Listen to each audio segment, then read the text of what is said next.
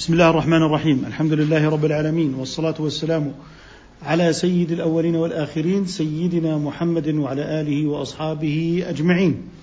نحن في هذا اليوم الثالث من شهر جمادى الأولى لسنة إحدى وأربعين وأربعمائة وألف للهجرة الموافق التاسع والعشرين من شهر كانون الأول لسنة تسع عشرة وألفين للميلاد.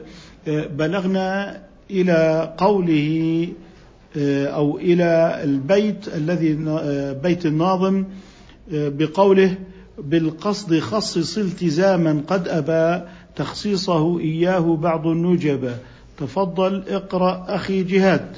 بسم الله الرحمن الرحيم. قال المصنف قال الناظم رحمه الله ونفعنا الله به وبكم. بالقصد خصص التزاما قد أبى تخصيصه تخصيصه إياه بعض النجباء. جميل بارك الله فيك. إذا بدأ بالكلام بالتخصيص بالقصد والخلاف في التخصيص بالنية. يعني في موضوع النية فلو قلت على سبيل المثال لا أكلت فهل لك أن تخصص بنيتك طعاما معينا؟ أم أنه لا يجوز لك أن تخصص فيحرم عليك كل أكل؟ واضح؟ فهذا الذي يريد أن يشير إليه أنه هل العام تكفي النية فيه بالتخصيص أم لا تكفي؟ عندئذ سيعرض للخلاف بين المالكية والشافعية في هذا الأمر وبين الحنفية. إذا قلنا إن المنفي هو الماهية فعندئذ يلزم من نفي الماهية أن تنفى الأفراد جميعا وهذا هو الذي بنى عليه الحنفية قولهم. بمعنى أن إن نفي الماهية يعني أنك تنفي كل الأفراد بدلالة العقل. ودلالة العقل لا تتخلف. فبما أنها لا تتخلف إذا لا يمكن التدارك بإخراج ما كان داخلا لأن اللزوم العقلي لا يتخلف.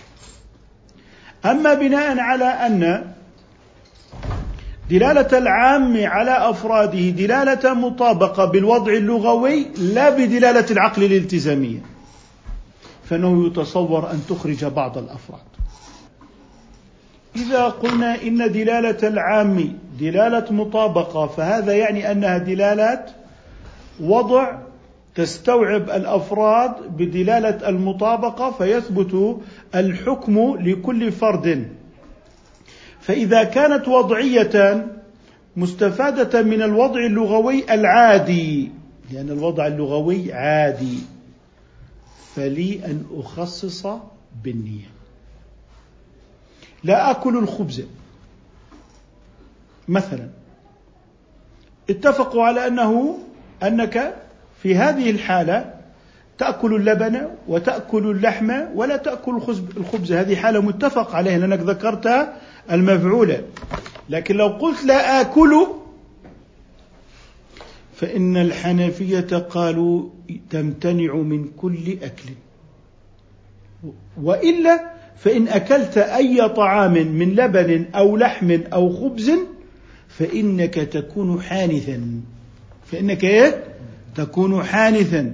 طيب لو جئت للحنفي فاستفتيته فقلت له قصدت عندما قلت لا آكل ولكنني لم أتلفظ قصدت بذلك اللحم. قال لك لا ينفعك. لماذا؟ قال لأن لا آكل تنفي كل أكل. ودلالة هذه العبارة على كل أنواع الأكل ليست بالمطابقة. بل بالدلالة الالتزام العقلي والالتزام العقلي لا يتخلف ولا يرتفع. فإذا أتينا إلى الشافعية والمالكية قال يا قوم أنا عندما قلت لا آكل إنما قصدت بنيتي أنني لا آكل اللحم. فهل إذا أكلت اللبن والخبز أكون حانثا؟ يقولان لي لست بحانث. لقوله عليه الصلاة والسلام إنما لكل امرئ ما نوى فأنت نويت أنك تريد أن تأكل لبنا وخبزا لا أن تأكل لحما. إذا فعندما قلت لا آكل وسكت إلى هنا وقصدت بنيتك أنك لا تأكل اللحم فإن هذا تخصيص يفيدك ونسمي هذا التخصيص تخصيصا بالإيه؟ بالقصد.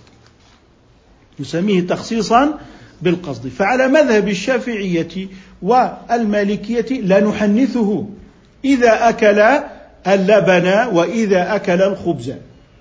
لكن على قول الحنفية الذي بنوا فيه العموم بدلالة الالتزام العقلي فإذا نفيت نفيت فقلت لا آكل فأنت تنفي ماهية الأكل وماهية الأكل موجودة في اللبن والخبز وفي اللحم بدلالة الالتزام العقلي ودلالة الالتزام العقلي. لا يتصور رفعها ولا نسخها أبدا لأن العقل لا يتخلف. لأن الحكم العقلي إيه؟ لا يتخلف. لو قلت آه، الضدان لا يجتمعان إلا نقول له لا ينفعك. لأن خلاص الحكم العقلي لا يتخلف. واضح؟ اذا ما بنى عليه الحنفية أصلهم أن الدلالة الالتزام في قولي لا آكل دون أن أذكر المفعول به أنها دلالة التزام عقلي لا يلحقها التخصيص. لا يلحقها التخصيص. لأن نفي الماهية يستلزم نفي كل فرد بدلالة العقل. أما الجمهور قالوا إن الدلالة مطابقة. إن الدلالة مطابقة. فإذا كانت مطابقة فهي تشمل عموما بالوضع اللغوي أكل الخبز وأكل اللحم وأكل اللبن وغيرها. تمام؟ فإذا كانت دلالة وضع لغوي فبإمكاني أن أستخرج اللحم في المثال أو أن أستخرج اللبن في المثال بقصدي. فلما قلت لا آكل وقصدت بذلك أنني لا آكل اللحم وآكل اللبن والخبز فإن الاستثناء أو التخصيص بالقصد معتبر صحيح لأن دلالة الشمول للأفراد هي دلالة وضع لا دلالة عقل ودلالة الوضع بالمطابقة. يمكن إخراج بعض الأفراد لاحتمال تخلف العادي وهو الدلالة اللغوية بالوضع. هذا هو مدار البحث في هذا البيت. هذا هو مدار البحث في هذا البيت. لذلك قال بالقصد خصص التزاما قد أبى. طيب بالقصد جار ومجرور. هذا متعلق. أين متعلق متعلقه؟ خصص بالقصد. خصص. واضح؟ خصص بالقصد. طيب خصص فعل متعد. أين مفعوله؟ خصص التزاما. خصص التزاما. قد أبى تخصيصه إياه بعض النجبة. أبى أين فاعله؟ بعض النجبة. وهم سادتنا الحنفية فقد وصفهم بماذا؟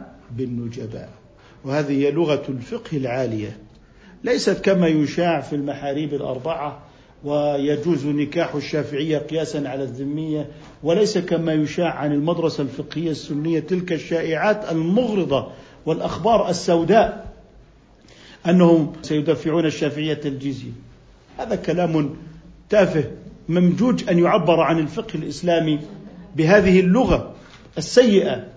هذه أحوال شاذة من أفراد على بعض على حال الشذوذ على لا تعبر عن مدرستنا السنية في الفقه. هذه هي لغتنا الطبيعية.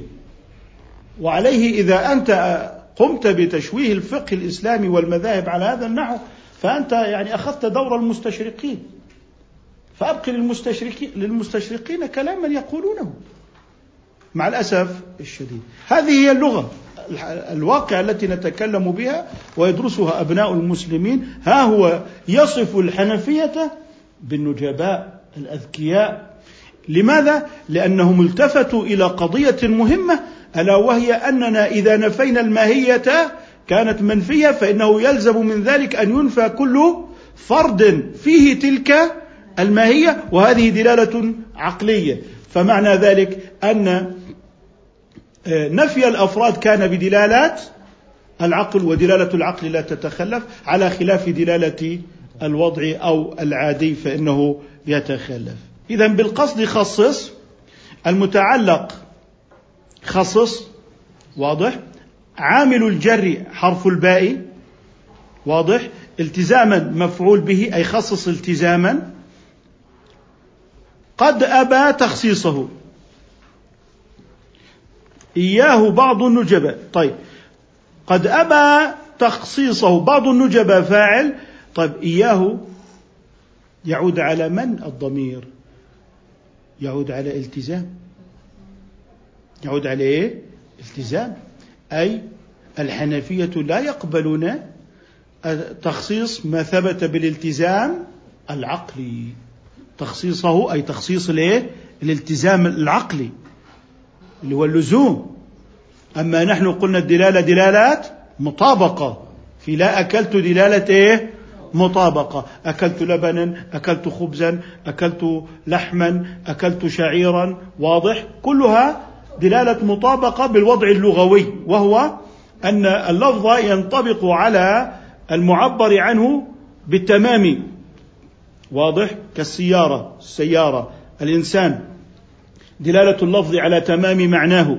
دلالة اللفظ على تمام معناه فهي دلالة وضع إذا لما قلنا دلالة وضع جاز لنا أن نخصص بالقصد. الذين قالوا دلالة التزام عقلي لم يجيزوا لماذا؟ لأنهم قالوا إن نفي الماهية يلزم منه عقلا أن تنفي كل فرد فيه تلك الماهية. واضح؟ وضح آه، إعراب البيت وعود الضمائر بعضه فاعل الفعل أبى يعني بعض النجبى أبى تخصيص ذلك الالتزام العقلي واضح؟ طيب آه، نأتي إلى القراءة من نشر البنود لبيان الألفاظ وتفكيكها وبيان معناها. تفضلوا أخي جهاد. بسم الله الرحمن الرحيم. قال المصنف رحمه الله خصص فعل أمر وبالقصد متعلق به والتزاما مفعول وبعض وبعض فاعل. والتزاما مفعوله. والتزاما مفعوله وبعض فاعل أبى. وتخصيصه وتخصيصه مفعوله على الحكاية. وتخصيصه مفعوله مصدر مضاف إلى فاعله وإياه مفعوله. يعني أنه يجوز أن يصح, أن يصح التخصيص بالقصد أي النية لما دل عليه اللفظ بالالتزام أو بالتضمن وأحرى بالمطابقة باتفاق المالكية والشافعية. وقد منع بعض النجباء وهم الحنفية تخصيص النية لما دل لما دل عليه بالالتزام.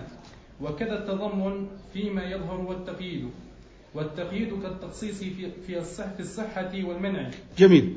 قال خصص هنا خصص فعل أمر. طب أخبر عنه قال فعل أمر هل هنا قصد معناه أم قصد لفظه؟ خصص هل يقبل الفعل الإسناد الإسناد من. الإسناد من خصائص الأسماء لكن هنا قصد لفظ كلمة خصص أي خصص هذه المفردة قصد إيه؟ لفظها فساغ أن يسند إليها فيقول خصص فعل أمر. كما تقول في حرف جر. ففي هنا قصد لفظه لم يقصد معناه. هنا خصص قصد لفظه لم يقصد معناه لأن الأفعال لا يجوز أن يسند لها. لذلك العلماء في في إعرابهم اعدلوا. هو أقرب للتقوى يقدرون أه؟ يقدرون اعدلوا العدل هو. لماذا؟ لأن الفعل لا يقبل أن يكون مسندا إليه وكذلك الحرف. فالإسناد من خصائص الأسماء. في قوله في الألفية ومسند للاسم تمييز حصل أي الاسم هو المسند فقط المسند إليه. لا يكون الفعل مسندا إليه. الإسناد خاص بالأسماء يعني أن يكون مسندا إليه. وإلا فالفعل قد يكون مسندا. جاء خالد. جاء مسند. خالد مسند إليه. واضح؟ إذا لا يجوز أن يكون الفعل ولا الحرف مسندا إليه. طيب. طيب. قال خصص فعل أمر. إذا أخبر عنه. إذا أين المسند إليه هنا في هذه العبارة؟ خصص. تمام؟ لماذا قلنا خصص هنا مع أنها فعل؟ جاز أن تكون مسندا إليها؟ قصد لفظها فهي مبتدأ. هنا معنى إيه؟ ماذا تعرب هنا؟ مبتدأ مع أنها في معناها فعل. لكن هنا قصد لفظه. قصد إيه؟ لفظه فعل أمر. وبالقصد متعلق به. أين المتعلق؟ المتعلق؟ المتعلق؟ خصص. أين المتعلق؟ بالكسر؟ بالقصد. إذا بالقصد يتعلق بخصص. إذا خصص متعلق وبالقصد متعلق. والتزاما مفعوله. إذا خصص التزاما. مفعوله الضمير يعود على ما؟ على قوله خصص. هل يعود الضمير على الفعل؟ الضمير يعود على الفعل؟ هل الفعل يصلح أن يكون مسندا إليه؟ طب قال والتزاما مفعوله. مفعول ماذا؟ مفعول خصص قصد لفظه. إذا الضمير عاد على ماذا؟ على خصص. طيب خصص هنا قصد معناه وان قصد لفظه. لماذا؟ لأن الإسناد لا يكون إلى الأفعال لا تكون الأفعال مسندا إيه؟ إليها. لذلك لما بيقولوا قال صلى الله عليه وسلم أحدهم قال هاي قال صلى الله عليه وسلم. صلى الله عليه وسلم ها؟ صلى الله عليه وسلم. هاي وين المسند إليه؟ قال مسند. وين المسند إليه؟ صلى الله عليه وسلم. المقول فيه. قال المقول فيه. صلى الله عليه وسلم. إذا ماذا تعرف صلى الله عليه وسلم؟ على رد الجملة إلى أصول النحو فتقول قال المقول فيه صلى الله عليه وسلم. ولا تعرب صلى الله عليه وسلم مسندا إليه؟ هم؟ لا يكون هذا أبدا. الفاعل لا يكون فعلا. الفاعل لا يكون فعلا. إذا لما قلت صلى الله عليه وسلم رددت العبارة قال المقول فيه. صلى الله عليه وسلم. واضح؟ طيب في قول العرب في البنت في الجاهلية ما هي بنعم الولد؟ ها هو حرف الجر جاء مع الفعل. منذ متى كان الفعل مجرورا؟ قال ما هي بنعم الولد؟ فماذا قدروا؟ ما هي بالمقول فيها نعم الولد. ما هي بالإيه؟ بالمقول. لأن الفعل لا يجر لا يوجد في العالم فعل مجرور. وهذا هو ملحظ النحاة والأصوليين في تركب الكلام العربي. فعندما يأتون إلى ما يتوهم أنه شاذ فإنما يردونه إلى أصوله وقواعده لأن الناس قد تترخص بالحذف. أين تدرس؟ في الأردنية. في العلوم الإسلامية. أقول لك في الجامعة. لابد أن تفهمني بدون أن أقول الجامعة؟ الناس يترخصون بالحذف. فما يعرف يحذف. لكن إذا جاءت أجيال لم تدري ما اللغة وما الأصول بالتأكيد ستستشكل كثيرا من أقوال علماء الفقه والأصول وأولئك الذين سبقونا بالبحث والعمل والاجتهاد وأفضل منازلنا أن نفهمهم. وإن لم يشابه سلوكنا سلوكهم.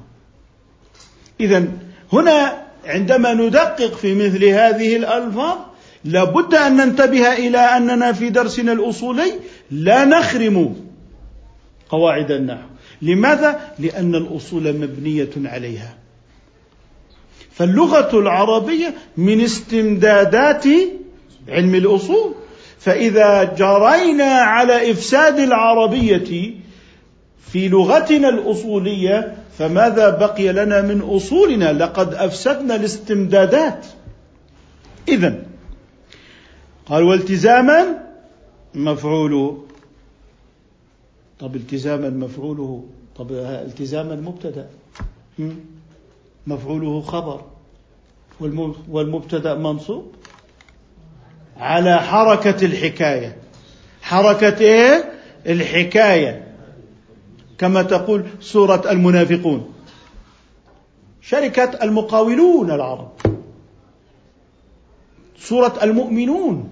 مع أنها مضاف إليه أليس كذلك؟ لكنها مشغولة بحركة إيه؟ الحكاية فأنا أحكي اسم السورة أنا أحكي إيه؟ اسم السورة فاسمها كذلك مفهوم؟ طيب وهكذا نجري في بقية هذه الألفاظ قال وتخصيصه مفعوله ها هي أيضا على الحكاية إذا حركة الفتحة هنا على إيه؟ على الحكاية.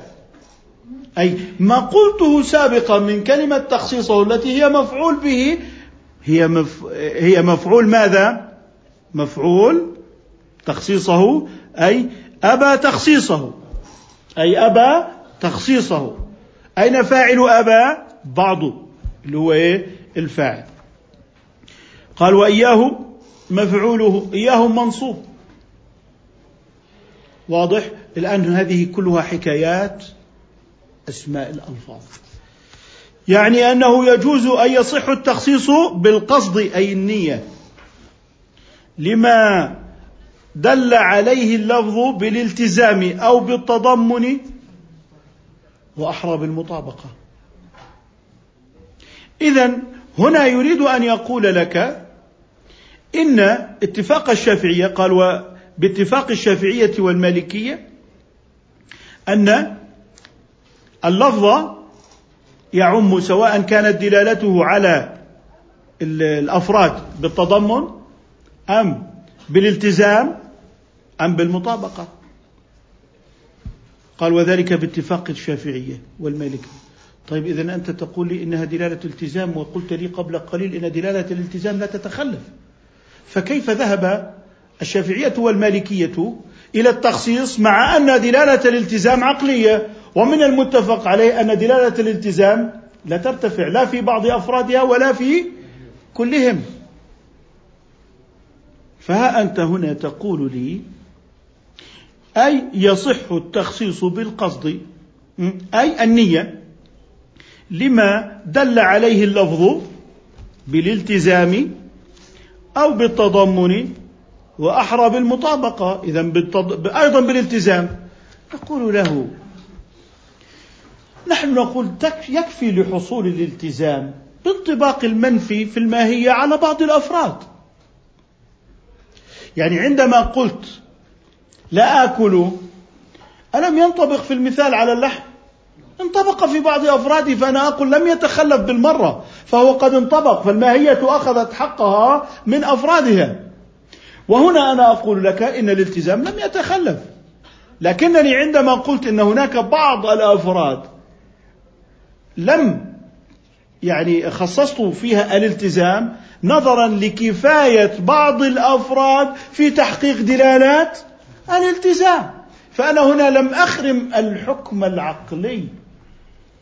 لا إنما اكتفيت بأن نفي الماهية انطبق على بعض أفرادها. أم تريد أن ينطبق على كلهم؟ فها هو قد انطبق على أفراده وهذا يكفي. وهذا إيه؟ يكفي. فإذا أخذت الماهية أفرادها فهذا يعني أنها أخذتهم بالالتزام وقد تحقق نفي الماهية في تلك الأفراد. اذا هناك تفسير أننا لم نرفع الحكم العقلي إنما قلنا لقد حصل الحكم العقلي بالالتزام في أنني لا أكل اللحم تحقق أم لا؟ تحققت الماهية. فأنا لم أنفي الماهية وما دلت عليه بدلالة الالتزام هنا في موضوع اللحم. وهذا سيأتيك في بعض الكلمات هنا إن شاء الله. إذا وقد منع بعض النجباء وهم الحنفية. تخصيص النية لما دل عليه بالالتزام وكذا التضمن فيما يظهر. لكن لاحظ بالالتزام واضح أنه يقول لك إن دلالة الالتزام عندهم لا تتخلف وهذا واضح. لكن قال وإيه؟ وكذا التضمن فيما يظهر. لاحظ أن الشارح يتكلم عن الآخرين بأمانة. قال هذا ظهر لي وصرح بالظهور له. لكن قد يكون في نفس الأمر ما هو خلاف ذلك. فعند ذاك عندما تريد أن تنسب إلى العلماء ما ليس منطوقا لهم وما ليس صريحا لهم فتقول فيما فهمته. فيما فهمته. اذا ما تنسبه لهم ما كان بدلالات منطوق. أما أن آتي فاجدك تستنتج من أقوال الناس وتستنبط وتأخذ باللزومات ثم تكر على العالمين باتهامهم بما ليس فيهم إنما هي نتائج أفهامك أنت. فقل لنا بصريح العبارة فيما بدا لي من هذا القول. لذلك نقول الفهم ليس نصا. ما فهمته من كلامي لا تنسبه إلي. انسبه إلى نفسك وكن صريحا. فماذا تقول؟ فهمت من قول فلان هذا لكن لا تقل فلان قال هذا. هذه اللغة العلمية. تأتي لأحدهم لقد قال آه، الشافعية كذا لقد قال طب هل من أين لك هذا؟ يقول أنا في الأخير تكتشف أن هذا فهم خاص له من فهمي فهو يفهم ويستنبط هو ثم ينسب إلى الآخرين ما ليس فيهم وما ليس من أقوالهم. لذلك إذا صرحوا فيه بدلالة المنطوق انسب إليه. أما فهمك وما تستنتجه فقل فإنما يفهم من ذلك وهذا من دروس العلم التي نتعلمها في هذه المصادر في أولئك العلماء الذين يدققون في الألفاظ. فانظر في إلى قوله هنا قال وكذا التضمن فيما يظهر. أي ما دل عليه بدلالة التضمن فإنه كدلاله الالتزام. هل هذا منطوق عندي للحنفية أم فيما ظهر لي؟ فيما ظهر لي أن دلالة التضمن عندهم كدلالة الالتزام. اذا كأنه يقول لك هنا نقطة بحث. هنا نقطة بحث. آه، ابحث وتأكد لنا هل دلالة التضمن كالالتزام في أنها لا يجوز التخصيص أم لا؟ لا يدخلها التخصيص أم لا؟ والتقييد كت والتقييد كالتخصيص في الصحة والمنع. إذا قال لك إن التقييد الذي يدخل على المقي... على المطلق كما هو الحال في التخصيص. فيريد أن يقول لك كذلك النكرة المطلقة لا يجوز تقييدها لا يجوز تقييدها بالقصد. مثال ذلك ما قلناه لك في التخصيص بالقصد في العام. إذا يريد أن يقول لك ما قلته لك بعدم جواز التخصيص بالقصد للعام كذلك لا يجوز تقييد المطلق بالقصد. لماذا؟ لأن العلة واحدة. ألا وهي أن دلالة الالتزام لا يتصور تخلفها. ونحن قلنا إن دلالة الالتزام عقلية وأيضا لا يتصور تخلفها لكنها إذا انطبقت على بعض الأفراد فقد تحقق المراد. اذا لم يكن هناك أحد يقول إن دلالة العقل يمكن أن تتخلف. كلانا نقول إن دلالة العقل لا تتخلف. لكن تصورناها أنها منطبقة في اللحم في المثال الذي ذكرناه تمام؟ على فرض أنها التزام. لكننا نحن نقول هي دلالات مطابقة. لكننا نناقش سادتنا النجباء وهم الحنفية. على فرض أن الدلالة دلالة التزام فإن التخصيص يرد عليها أيضا. لماذا؟ للاكتفاء بتحقق الماهية في بعض الأفراد وقد تحققت دلالة الالتزام هنا. فنحن لسنا منكرين بأن دلالة الالتزام دلالة عقلية وأنها يمكن أن تتخلف واضح؟ إذا نحن نقول إن دلالة العقل لا تتخلف بالمرة طيب هذا بالنسبة لقوله في سياق النفي آه، وكذا التضمن فيما يظهر والتقييد كالتخصيص في الصحة والمنع فالحنفية عندهم عموم النكرة في سياق النفي. وما هو بمعناه؟ وما هو بمعناه؟ يعني مثل اللي في معنى النفي النهي والاستفهام. النهي والايه والاستفهام. مراد به النفي باللزوم. مراد به النفي بالايه باللزوم. فلا يقبل التخصيص لأن النفي أولا للماهية وهي شيء واحد ليس بعام والتخصيص فرع العموم. اقرأ هذه العبارة يا جهد. نعم. فالحنفية عندهم عموم النكرة في سياق النفي وما هو بمعناه من نهي أو استفهام. مراد به النفي مراد به النفي. مراد به النفي باللزوم.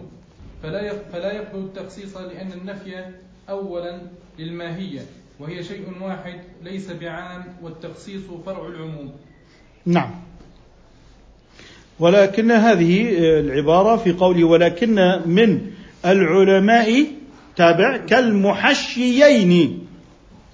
لكن من العلماء كالمحشيين وهذا باب جديد آه، يعني أو حديث آه، آخر في غير الحديث السابق وسيذكر تفصيلات أخرى في هذا الباب. نكتفي بهذا القدر إن شاء الله تعالى سبحانك اللهم وبحمدك نشهد أن لا إله إلا أنت نستغفرك ونتوب